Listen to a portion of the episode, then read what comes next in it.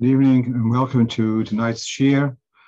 It's Parshas, uh, Thursday of Parshas Bereshis, Shnas Hakhel.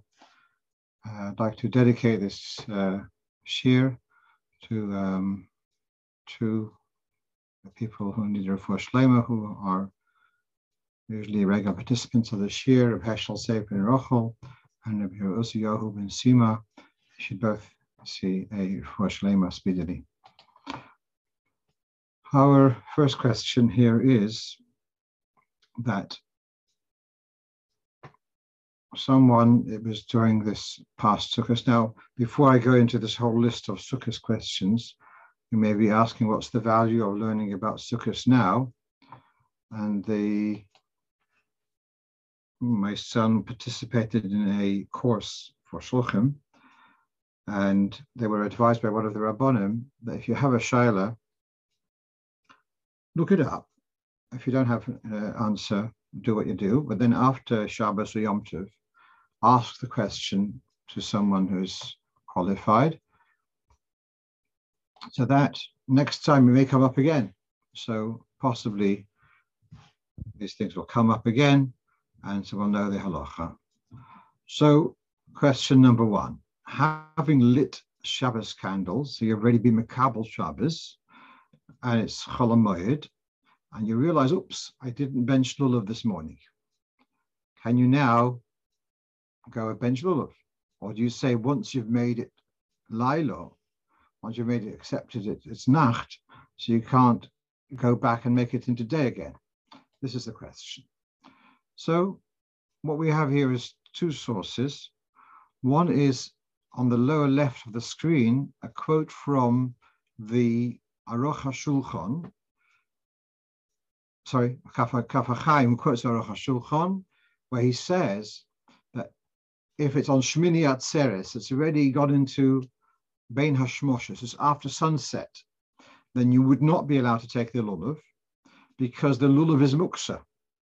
So whilst you may want to say, oh, well, perhaps I can hop around and do lulav, on the other hand, would be a violation of muksa. So he says, no, you don't take the lulav.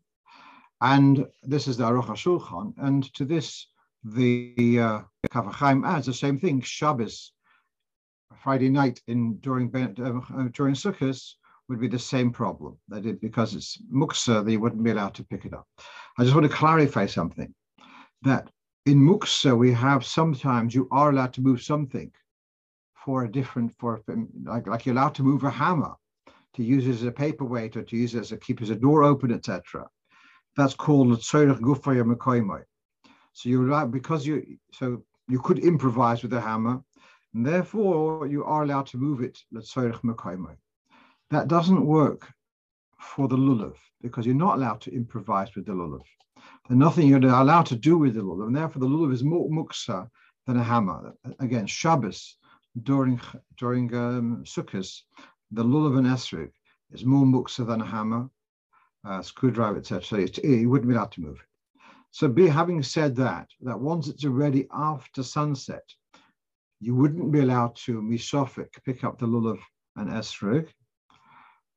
What we're now dealing with is though that you lit candles, or it could be a man who, for whatever reason, was makabel yom tov earlier on, and now wants to switch and say, no, well, perhaps it's still it's still the day rather than night. So I've had a similar question. I've dealt with this in the past with a uh, someone who does a lot of iftsoim, and one of the things which he likes to do, or does, is in this part of the world, a shiva house is a place from Zonish Arfen, Zonish Wissen, but people, a lot of people attend a, a shiva house. So he would go to shiva houses and chap the people there to put on tefillin with them. And someone turns to him, well, that, that man's just davened Ma'ariv, and now you're putting on tefillin with him. I wonder whether the person did daven Ma'ariv, he didn't put on tefillin, did he daven Ma'ariv? But, you know, I don't know these people so well, so it's possible. It could be davened Ma'ariv and hasn't put on tefillin. So can you put on tefillin after you've davened Ma'ariv? So here we have on the screen, we've got here from the Alter Rebbe's, well, first from the Shulchan Aruch, of the Rabbi Yosef Karo, and then from the Alter Rebbe's Shulchan Aruch. And this is in Simon Lamed. That if you've davened Ma'ariv early, and you haven't put on tefillin, you shouldn't be putting on tefillin after you've davened Ma'ariv.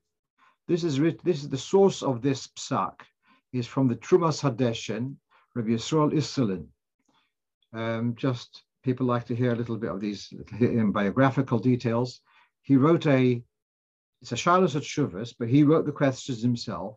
He put together 354 questions and answers, the same gematria as the word Deshen, and hence he gave the name Trumas Hadeshen.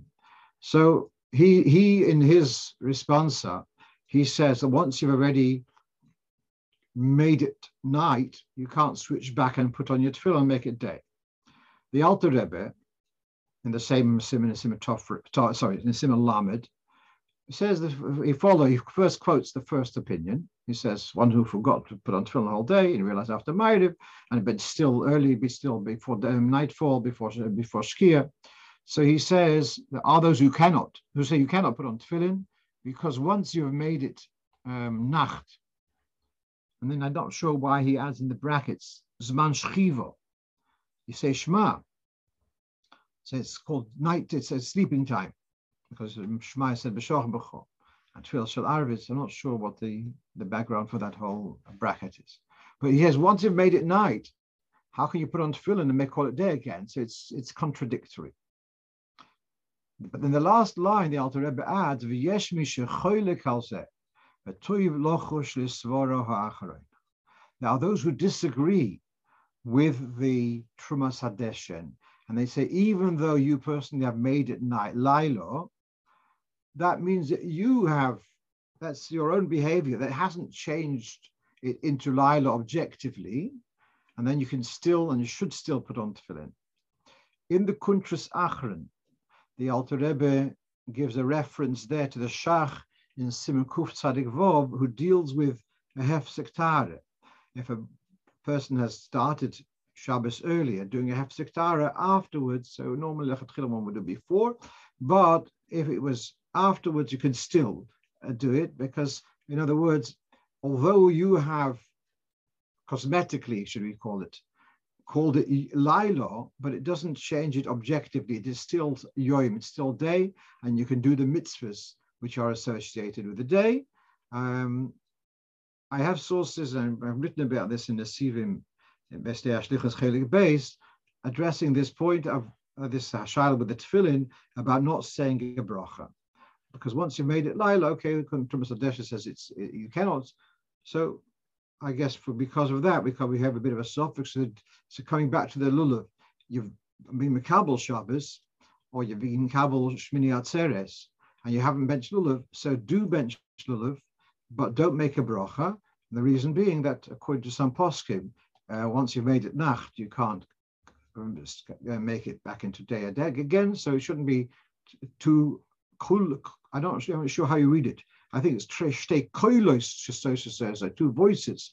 One minute you said ma'ariv, and now you're coming back and saying uh, bracha, which is saying it's yoim, and those voices shouldn't be there. So, all right, so you do the mitzvah, but we don't we don't say a bracha. Let's go on to the next question. Interesting question. Someone came over to me one day during Chol Moed in shul, and he says it was we were up to Musaf around there, or perhaps even afterwards. He says he just realized he rushed out of the house. Now, in Chabad is to bench lulav in the morning, in, at home, in your sukkah at home, and then um, and then to come to shul and you, you, you use a lulav for Hallel and for an, uh, for Hashanas.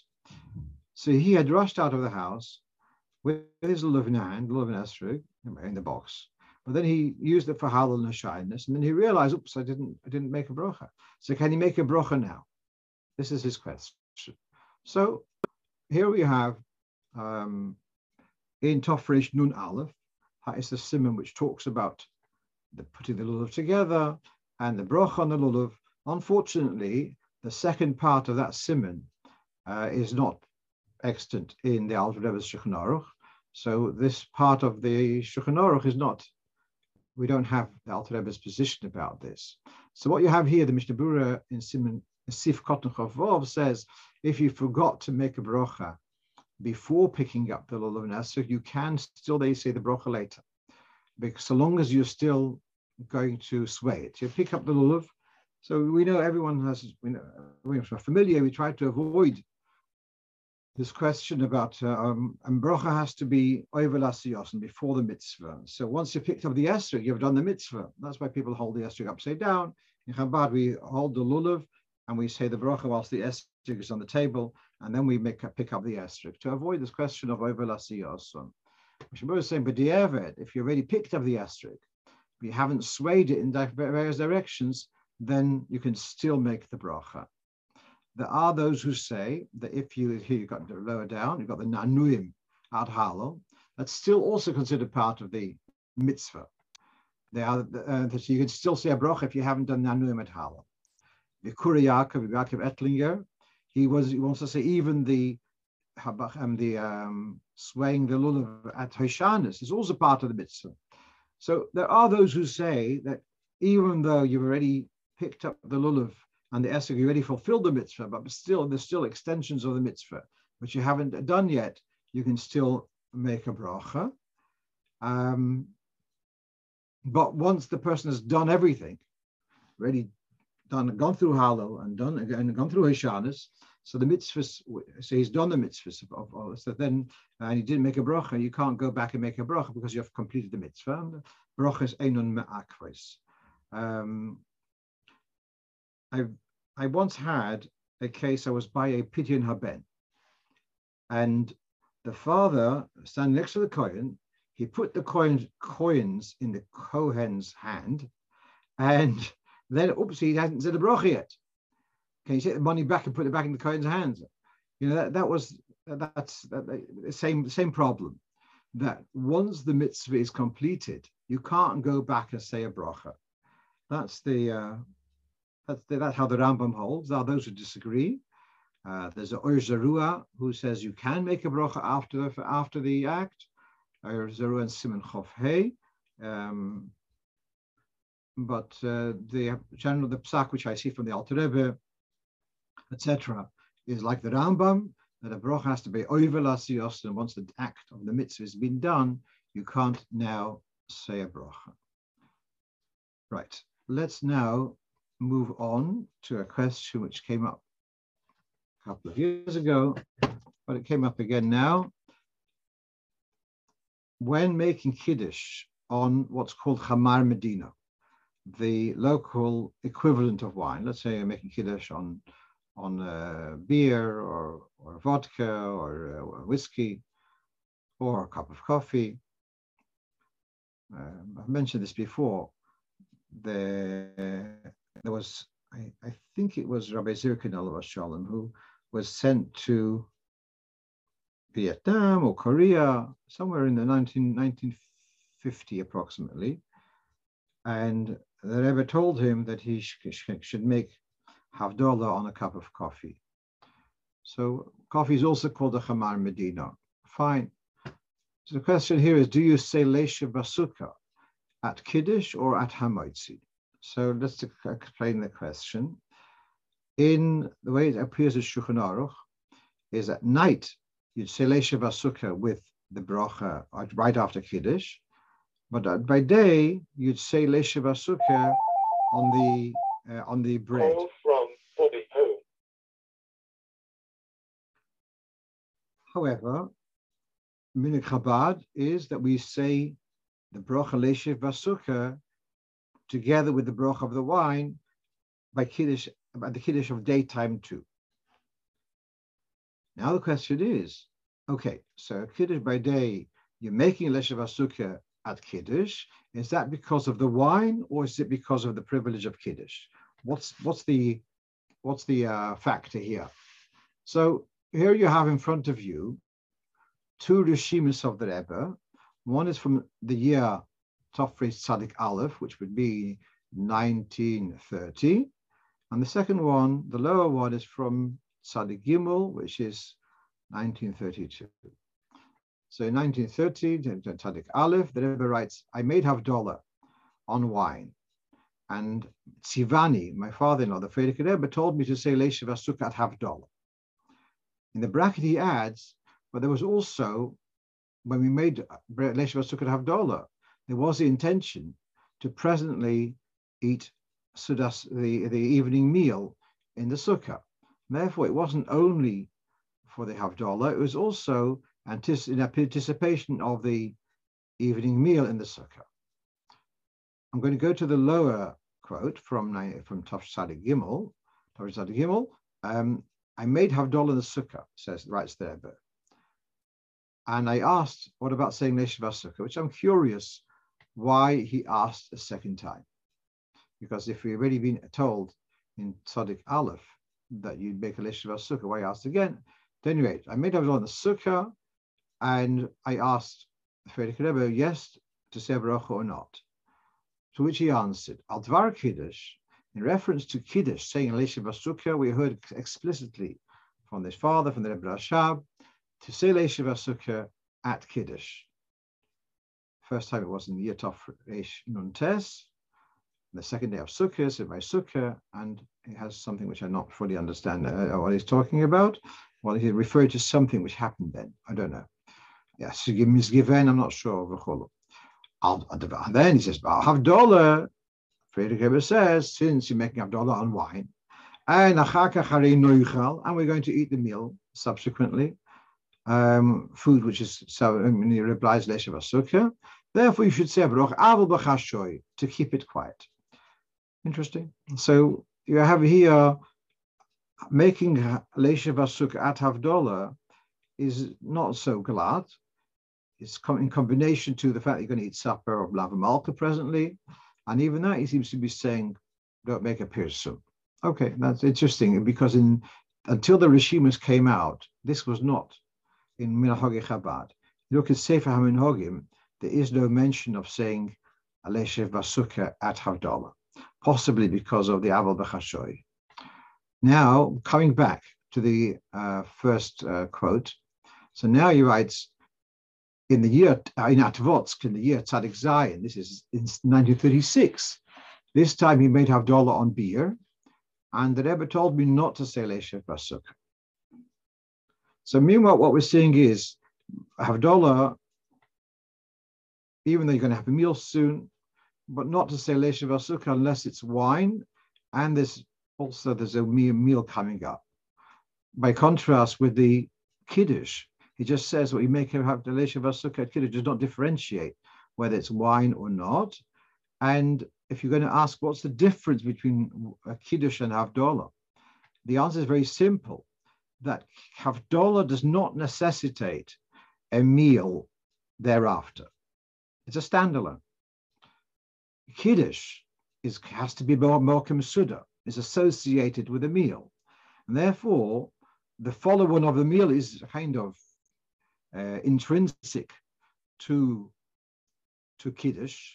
Therefore, Leisha it's kind of leading into the meal. And therefore, you'd make Leisha at Kiddush, even if it is, I, um, I believe, even if it is uh, Hamar Medina.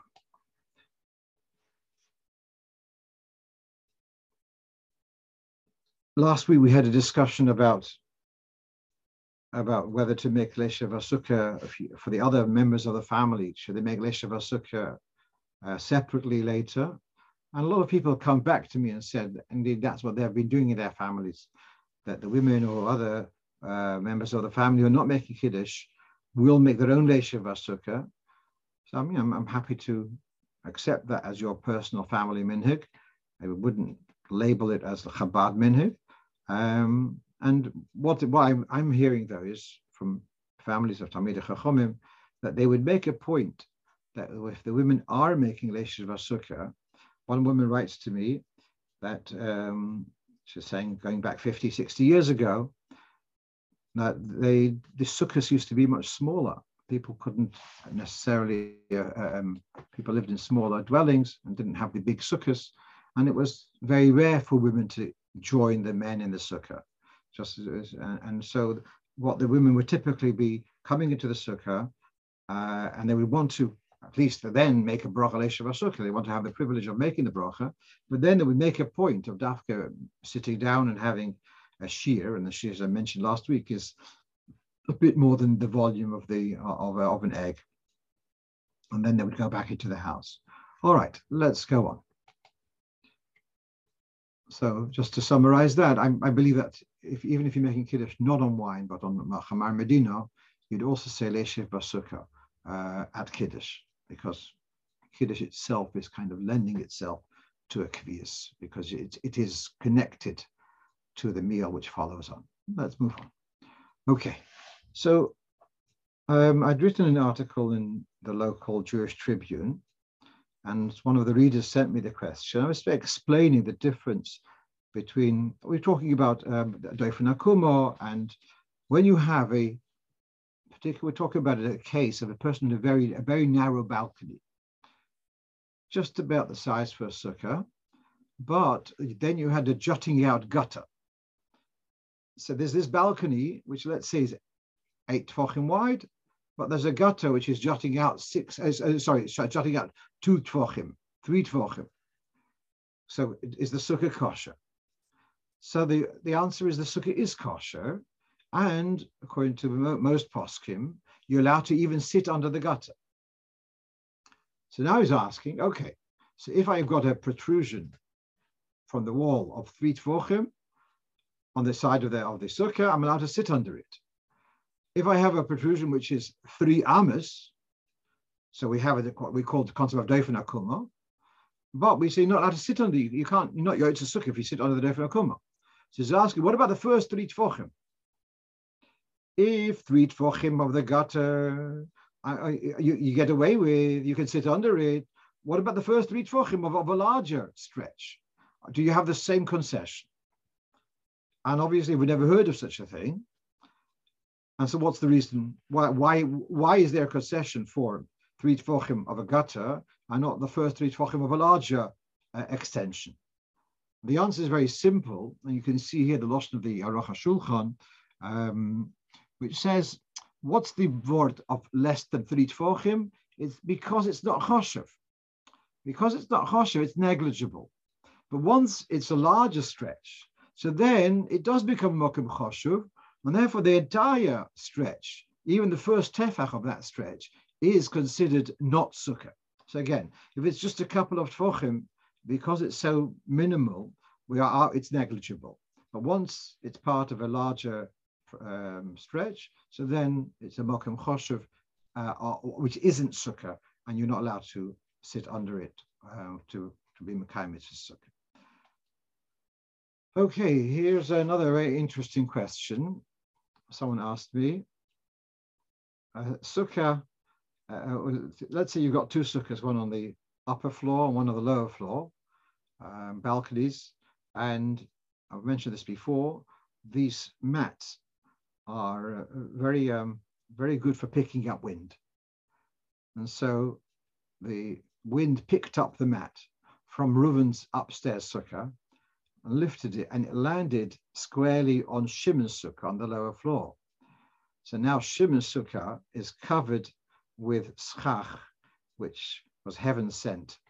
Um, now, we're not dealing with an argument between Reuven and Shimon, but Shimon's sukkah has now been covered with schach, which was not placed there l'shem schach. It wasn't placed there for a re- it wasn't placed there manually. It was placed there automatically. And every young boy who's learned the Mishnah knows that if you've uh, carved out a niche in a haystack, that is not a valid sukkah because the coverage wasn't placed there, l'shem sukkah. And we've got many halachas that the coverage of the sukkah has to be placed l'shem sale. I want to show you the following quote from the Alter Rebbe. Uh, let's read inside the Tofresh Chavov Sif Aleph. You only yoitzu with a sukkah shasuya asuya elo letzail. The sukkah has to be made exclusively for shade. Bilvad. Over sukkahs, I read that there's a sikha of the Rebbe uh, in Parshas Emor in Tofshin in Chelik Lamed Base discusses this at length, the difference The Alter Rebbe adds some words here which are not in the earlier sources. The emphasis has to be for shade. Dugmas anane yakovet. If the sukkah is made also for permanent dwelling, not just for shade, if the sukkah is made, sorry, the schach, if it's made for tasmashal sneas, it's made for, if the word is privacy, storage, other uses, other than shade. Or if the sukkah is made to protect from zerem or motor, if it's made to protect from rain. Kol she'ena asuya bilvad, if the sukkah, if the schach was not just for shade, ein zoy sukkah elabayis, it's not valid because it's not a sukkah. Sukkah is just for shade. And I was very surprised to realize that for years I've been thinking that, you know, we, we it's minchabad to put lots of schach. And here you have a quote from Reb Zalman Duchman's book, uh, L'Shema Oizen. Reb Isaac Hommel, um, of the Alter Rebbe, and he was piling up the schach more and more. And people asked him, but you have to be able to see the stars. So he says, when he was in Liozna, he saw the Alter Rebbe saying, noch gedichte, noch gedichte, put a more schach thicker and thicker. And the story also is that they asked what about the stars? So you poke a, uh, put a, poke a stick through the schach and you'll see the stars. So for years I've been thinking that the reason why they indulged in, in this excess amount of schach was because in the freezing cold, it would protect the sukkah from being freezing. But now I'm re- realizing if that was the motive, that is actually raising a, a question on the validity of the sukkah. The sukkah must be just for shade, not for any other purpose. If it's there for another form of protection, as you see here, if it's for privacy, if it's for um, protection from rain, etc., it's not valid. So there are in the Dirshu edition, the other you know Achronim pick up on this Shlosh on the Alter Rebbe, very strong emphasis that the sukkah has to be just for shade. Um, so I don't know. So coming back, meanwhile, why does the Alter Rebbe say to put up so much schach? And I don't know. I don't know the answer to that. Um,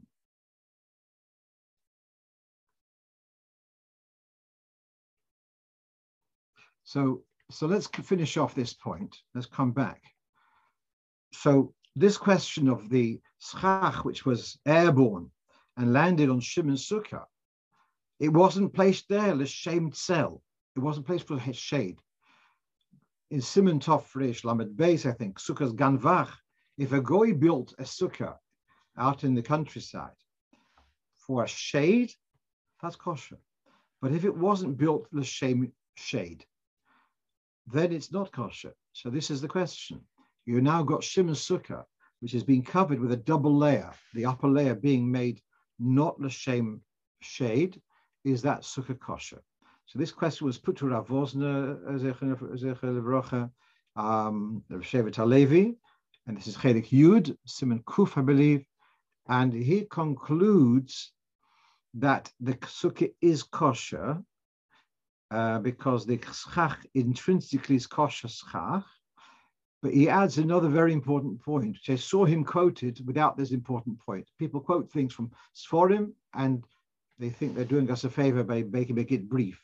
Very important detail he adds that the schach hatachtoin is the roiv, and therefore there's a majority between the two layers of schach. He's, he's, he's assuming, or he's, he's, he knows that that case that the airborne schach is the minority and the the lower layer is the majority. So, all right, on that basis, he says it's okay. And again, he says only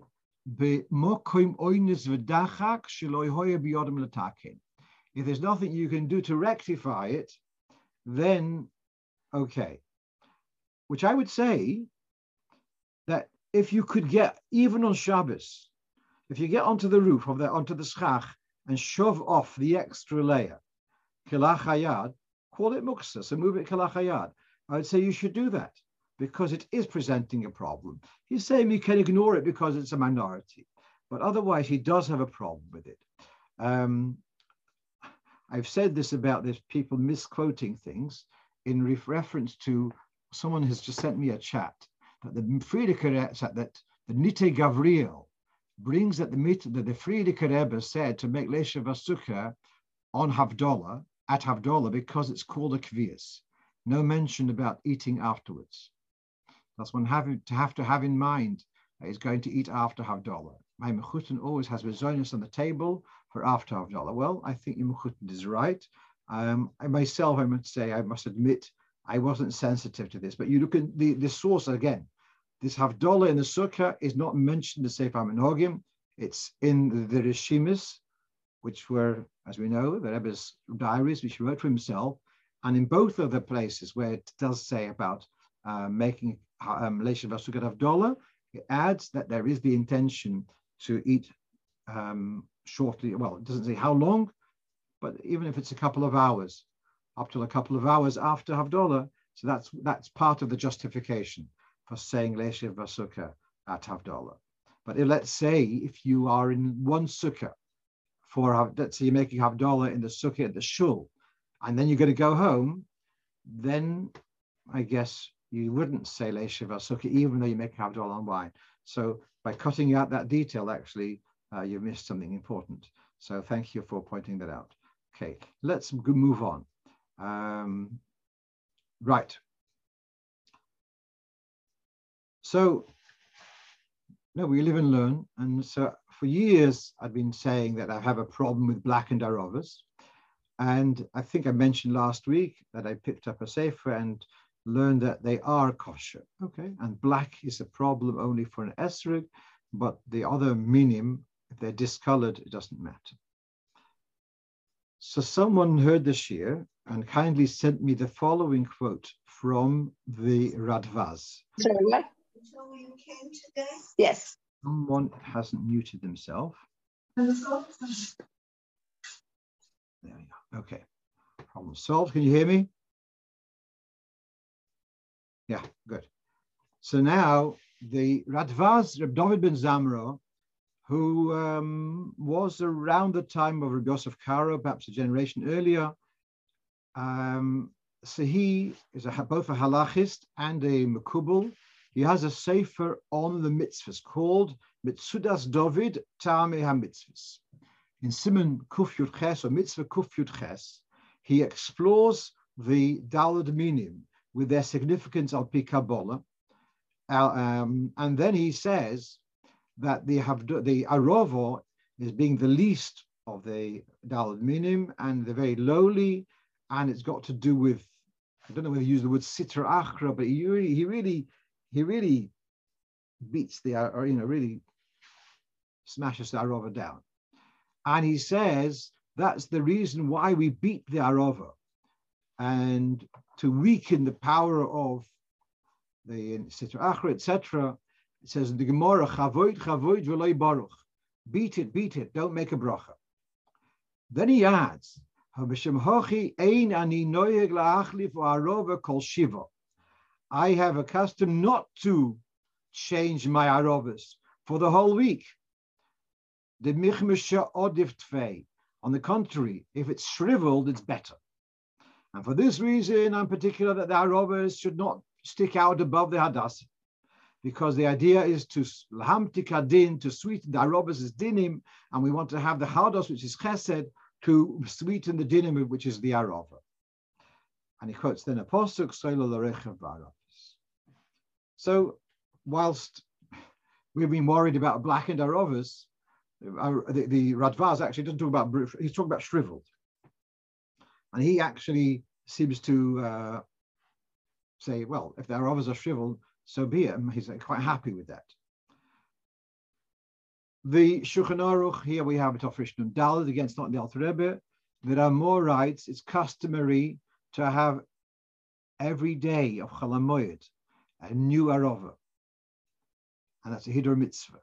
In Sefer HaMinhogim, we have B'meshech Yimei Chalamoyed, we switch the Hadassim and the Arovas, some of them or all of them or some of them in the footnote in the Sefer Minhagim, he refers us to the Shulchan Aruch over here, Tafresh Nun.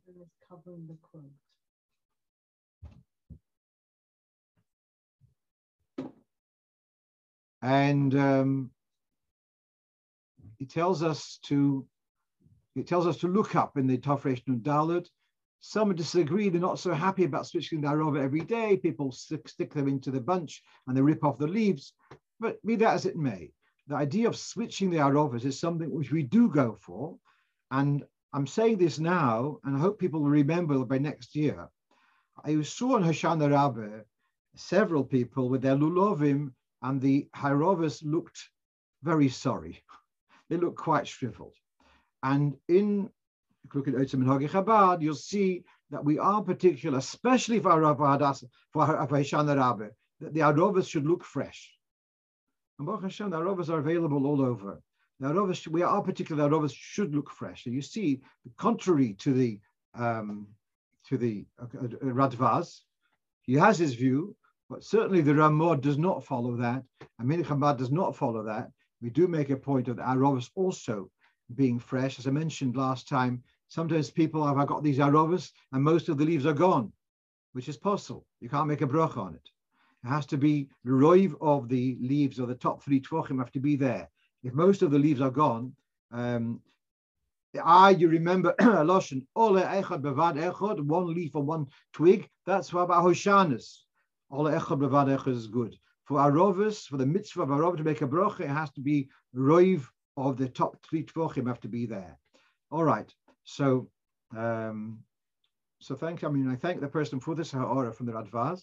Still remain that we should make sure that we have good conditioned arovas um, one more thing I'd like to say.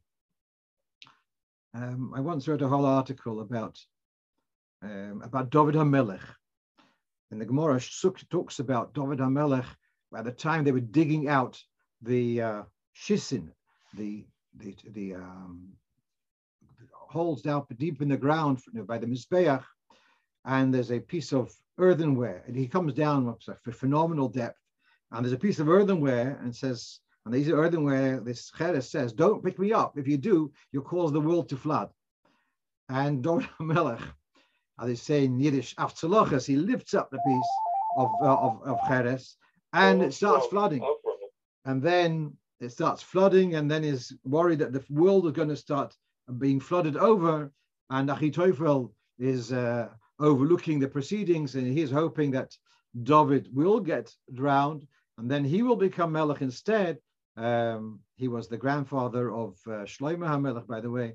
And David says, whoever knows how to stop this and will uh, not tell us how to stop the flood, he should be Nidui.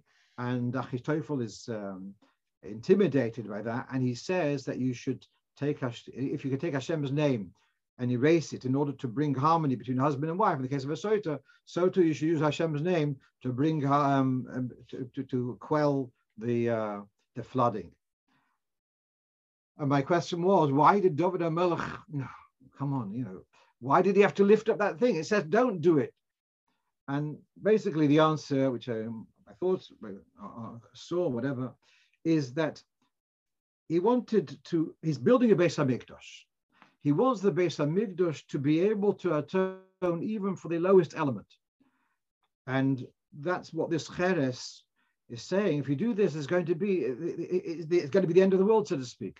And David Melech wants to show that even if a person has done a sin, which is the end of the world kind of affair, still he can get atonement. And um, these are the Arovas. Let's say the Arovas, yeah? But Hashem is called Soilul Roichev Arovas. Hashem rides on the Arovas which the Rav also quotes this. Hashem rides on the Arovas. So there are these Poshta Yidden, and they may not know what they're doing properly, but they are they are very precious to Hashem. So instead of the attitude of the Radvaz, who's saying, um, let them be shriveled, actually we have a special uh, and, and uh, we want the Arovas actually to be in good condition. I want to just finish off this point. There is an old Jewish joke book which somehow achieved the status of a sefer. And he says, uh, a quote, why do you beat the Arova on Hoshana Rabbah? He's been in such good company. For a whole week, he's been together with the Esrog and the Lulav and the Hodos. And he, remained the same, the same garnished. He deserved to get a few pitch.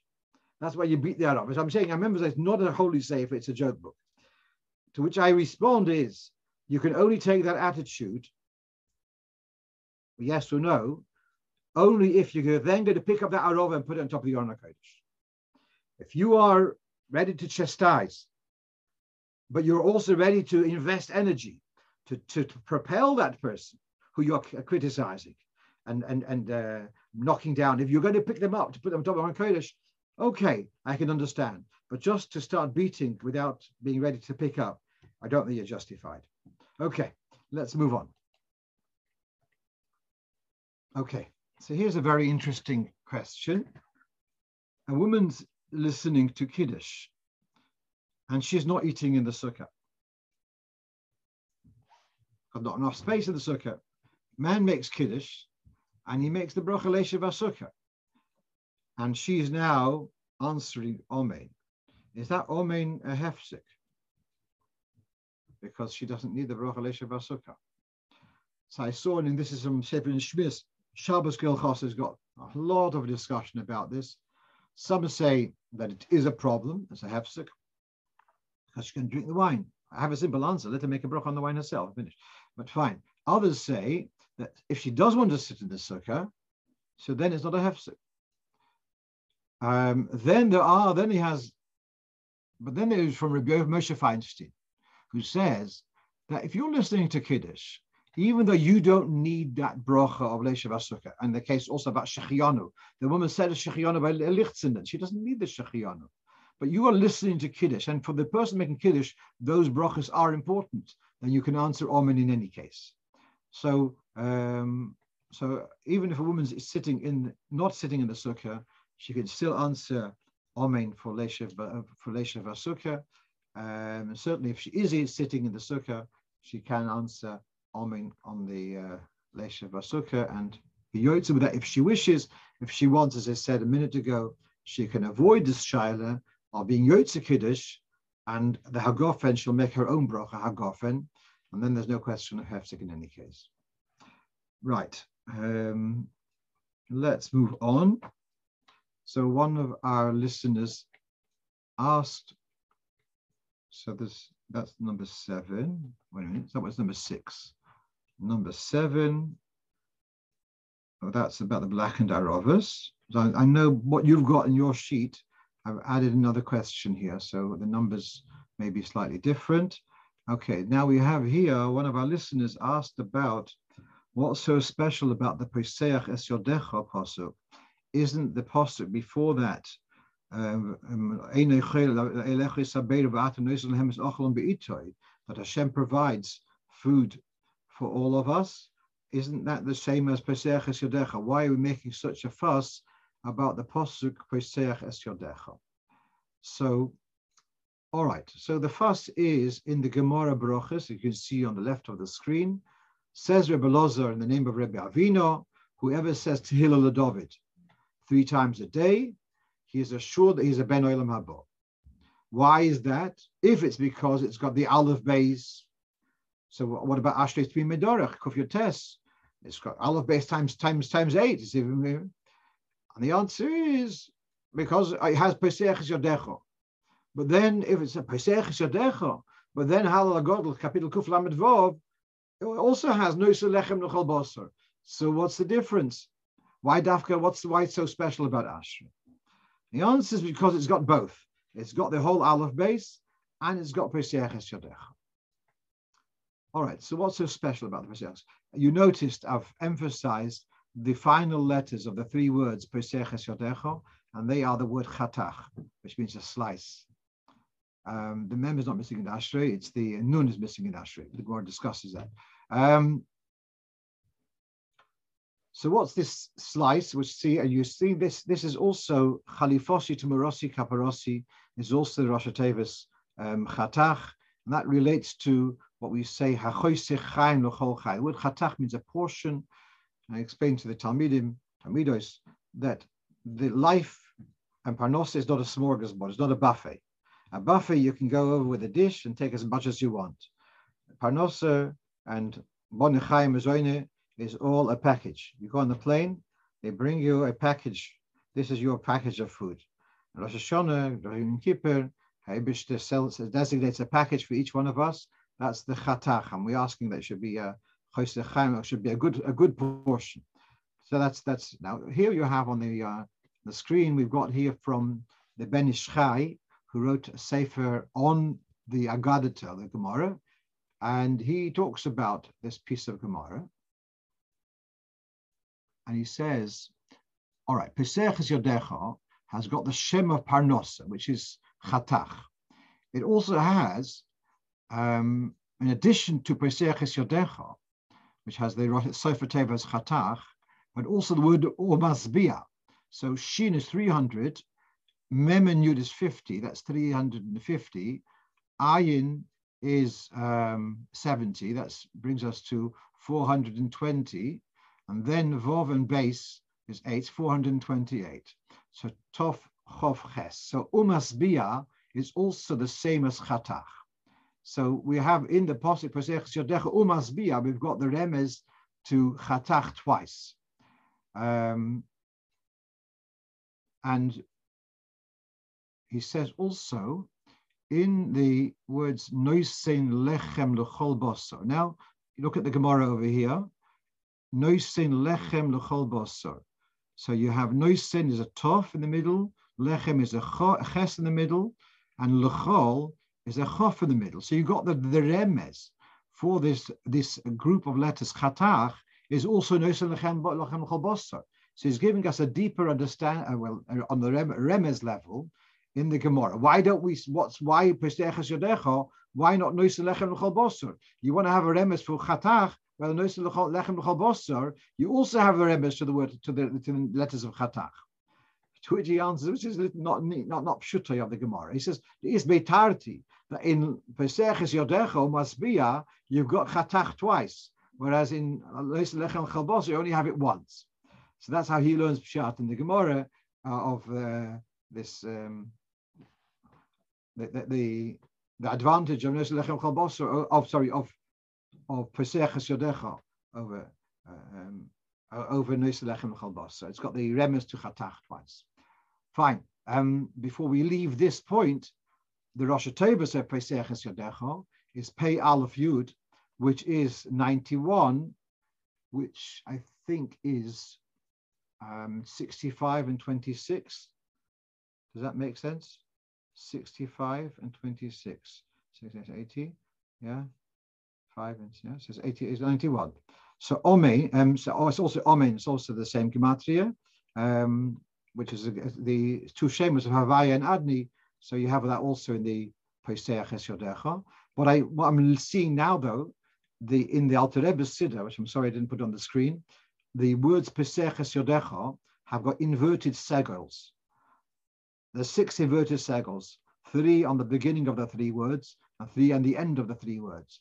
There's no emphasis on the umaspia, whereas here the Kafachai, the Ben Ish Chai is showing the remes also in the word umaspia, which is not alluded. So in other words, in the Alter Rebbe Siddur, much as he tried to avoid any Kabbalistic um, stuff, but there are a few places here and there which have got little remozim, and Peseches Yodech is one of those which has got the remes to um, the Rosh Tevas and the Sefer Tevas of Pei Aleph Yud and Chatach.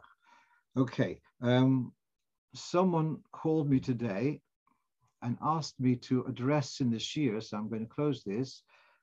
Um, I've got two two points left which I want to address. One is that I mentioned before about the, the feedback about women eating in the sukkah, how it used to be back in the day. Also, last week, I mentioned about if the pitum fell off the esrig, and it's not so posh that it's possible. There are there are there are circumstances where be even allowed to make a bracha. So this woman tells me that one year the pitum fell off the Rebbe's esrig, uh, which was being used by the by uh, the uh, one after the other, and um, immediately they brought the Rebbitzins Esrik instead, and they continued with the Rebbitzins Esrik. I want to just say what I remember hearing about this, that whoever it was went into the Rebbe, and who it was an elderly person who had dropped the Esrik, and, he, and, the person came in to the Rebbe, whoever was Rabbi Harlik, whoever, and said the Esrik became possible. And so and so. The Rebbe said, I don't want to hear who it was. Don't tell me who it was. The Rebbe stopped him from saying who was the man who dropped it. Wasn't interested. Didn't want the person to feel, uh, you know, uncomfortable. And they brought, brought in another esrig. So of course, lachatchila, uh, we, if you're using esrig with a pitum, you want to have the pitum there. Um, if you didn't have another esrig, and well, whatever, you had another esrig which is of poor quality, and this esrig has no pitum, then there's room to make a bracha on it, even as I mentioned, Alter Rebbe Finally, since we're finishing off with about esrog, and that is, someone asked me what to do with an esrog from Eretz Many of us have used esrogim from Calabria, but there are those who do have esrogim from Eretz What are you meant to do with the esrog? Because it does have kedushas shvius. It's if it was picked from the esrog tree before Rosh Hashanah, it has a status of Shemitah, and you have to treat it with Kedushas Shvius. So what are you meant to do with the esrog? Now, you may have heard of some people sending them back. I don't know whether there is a uh, established service on sending esrogim back to Israel. I haven't heard of such a service. Really, though, that seems to be a, an extra hidur. There is a din of, I want to do spell out, is la'ochlo v'loy lehefsid that that Shmitov produce is l'ochlo v'loy lehefsid, to be eaten, not to be wasted, not to be ruined. So to take an esrog, which is edible, and to put it in the garbage is not allowed if it's esrog from Shmita. What I do see is that you should, it's recommended that you should take the esrog and make it into a edible, into a jam or something, uh, make it edible, and it should be eaten before Chodesh Shvat. There is a concept called Zman Habir, the fruit of Shemitah. Once that that uh, um, that fruit is no longer available in the wild, we are not allowed to retain it in our private possession. So, if it's no longer available in the wild, then you shouldn't be holding it on at home that time when that particular product, that produce is not available in the wild, that's called Zman Habir. And what I've got here in front of me, um, here, a sefer called Dine Shvius, which was picked up, so had it from Toshim Mem Zion. Um, and that's what he's advising here, that before Shvat, which is, is apparently the Zman Habir and Esrogim are no longer available in the wild, which I don't really understand because they are, officially they stay in the tree for the whole time, but that's what they're saying. So it sh- uh, you should make it into a food and, and eat it. Um, if you're doing that, whatever you're not going to eat, peels or whatever which you're not going to eat, um, they should be kept in a bag until they go moldy. And once they've gone moldy, then you're allowed to discard them. So again, um, you can take the, you can perhaps recommended to make the esrog into a food uh, and eat it before Shvat, and whatever parts are um, not going to be eaten, like peels, etc., be kept until they go uh, become in, inedible. At that point, you are allowed to dispose of them, and then as you normally dispose of, uh, you know, waste. All right, that's what I can suggest for you to for to now for now, and uh, I wish you all good evening. Uh, let me just uh, yeah yes, Dov, yeah. Um, I asked this question about the sending it back. All the people who sell the schroigim from Israel have yeah. said that they will take it back after Sukkot and they send it back. It's oh, wonderful. Oh, thank you for that. So, all right. So now we know that you can, can send it back. And I guess there's going to be a big industry of making esrog jam in Israel from all of this esrogim. Wonderful. And they have to be eaten before Shabbat. Um, right. I just want to just say that next week we'll, Bez Hashem, have the same time but the following week already, after the time change, we'll switch to the Motzei Shabbos slot. And I'm thinking of doing it earlier in the evening rather than waiting till 8.30. I'd like to do it more like 7.30 p.m., which will then allow um, the later part of the evening for to participate in Malav Malkus, etc. It's Shnas Hakhil. Baruch Hashem, this shiur has developed because of COVID but as one of our guests over Yom Tov explained, Hakil is the is the answer to, to COVID. COVID means everyone's isolated and insulated in their own homes, and Hakil is when people get together. So, Bez Hashem, like to um, make it that we can be have the shir and still be able to participate in communal events for Motzei Shabbos. So I wish you a good Shabbos and uh, fine Shabbos Bereshis and. Uh,